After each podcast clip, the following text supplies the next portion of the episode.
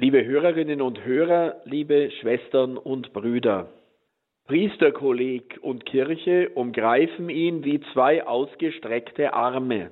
Den Campo Santo, den deutschsprachigen Friedhof rund um das Priesterkolleg, ganz in der Nähe von St. Peter in Rom.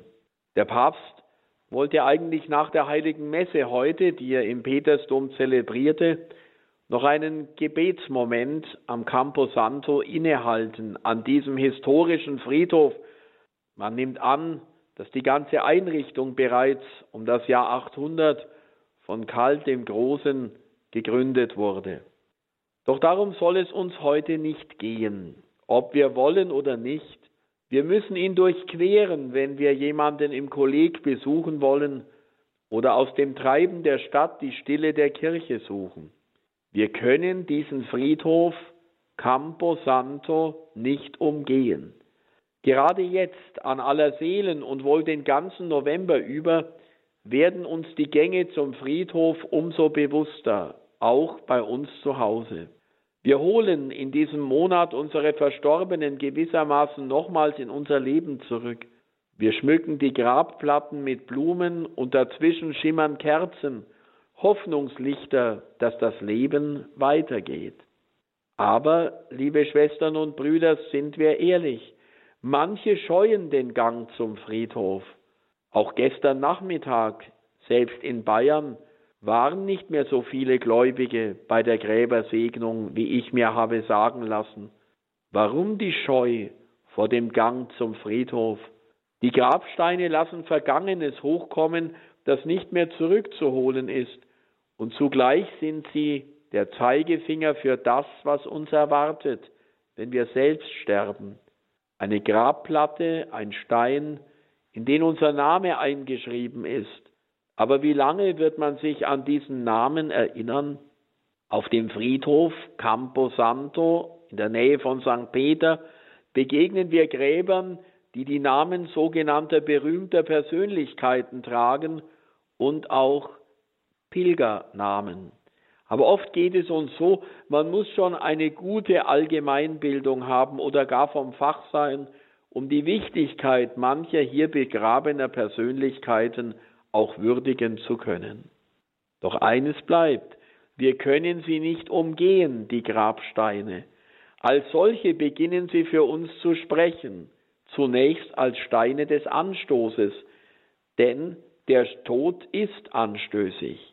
Jesus selbst war ein solcher Stein des Anstoßes, wie es im ersten Petrusbrief zu lesen ist. Ein Stein, an dem man anstößt und ein Felsen, an dem man zu Fall kommt.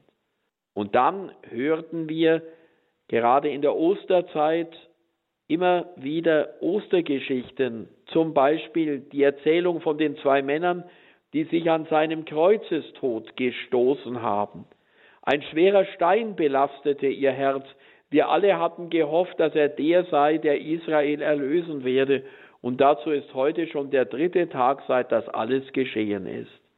Ein Fremder hat sich damals ins Gespräch der Männer eingemischt. Auf ihre Einladung hin bricht er ihnen das Brot und da geschieht es. Sie erkennen Jesus als den Lebendigen, den Auferstandenen. Da fällt ihnen ein Stein vom Herzen. November aller Seelen, Grabsteine, Steine des Anstoßes. An diese Schwelle, ja, an diese Steine tastet sich auch ein Dichter heran, wenn er einen Winterabend umschreibt. Ich lese das Gedicht. Wenn der Schnee ans Fenster fällt, lang die Abendglocke läutet, vielen ist der Tisch bereitet und das Haus ist wohlbestellt. Mancher auf der Wanderschaft kommt ans Tor auf dunklen Pfaden, golden blüht der Baum der Gnaden aus der Erde kühlem Saft. Wanderer tritt still herein, Schmerz versteinerte die Schwelle, da erglänzt in reiner Helle auf dem Tische Brot und Wein. Der Dichter, aus dessen Feder dieser Text stammt, ist Georg Trakel, er hat es nur düster erahnt und ist in seinem eigenen Leben nicht damit fertig geworden, aber In seinen Worten berührt er das, was wir Christen Himmel nennen. Seine Zeilen sind treffend. Mancher auf der Wanderschaft kommt ans Tor auf dunklen Pfaden. Wir denken an uns und unsere Verstorbenen, an die verschlungenen und dunklen Wege, an die Steine, die den Menschen stolpern lassen. Wenn die Menschen auch fielen und fehlten, es blüht der Baum der Gnaden aus der Erde kühlem Saft. Wir dürfen glauben und darum beten, dass sie zum Mahl mit Jesus eingeladen sind, da erglänzt in reiner Helle auf dem Tische Brot und Wein. Bemerken wir, liebe Hörerinnen und Hörer, wie die Grenze zwischen Himmel und Erde langsam verschwimmt? Bei der Eucharistie kommt der Himmel zu uns und wir überschreiten für einige Augenblicke die Schwelle vom Tod zum Leben. So brauchen wir bei aller Verehrung für unsere Verstorbenen nicht an den Grabplatten und Grabsteinen stehen bleiben. Gehen wir zum Altar, dem Tisch aus Stein, und feiern wir die Eucharistie für unsere Verstorbenen, das Fest des ewigen Lebens.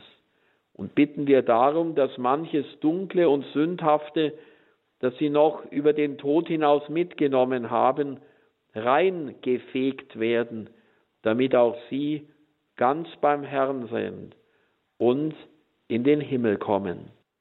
So segne sie an diesem Allerseelentag der allmächtige Gott, der Vater und der Sohn und der Heilige Geist. Amen.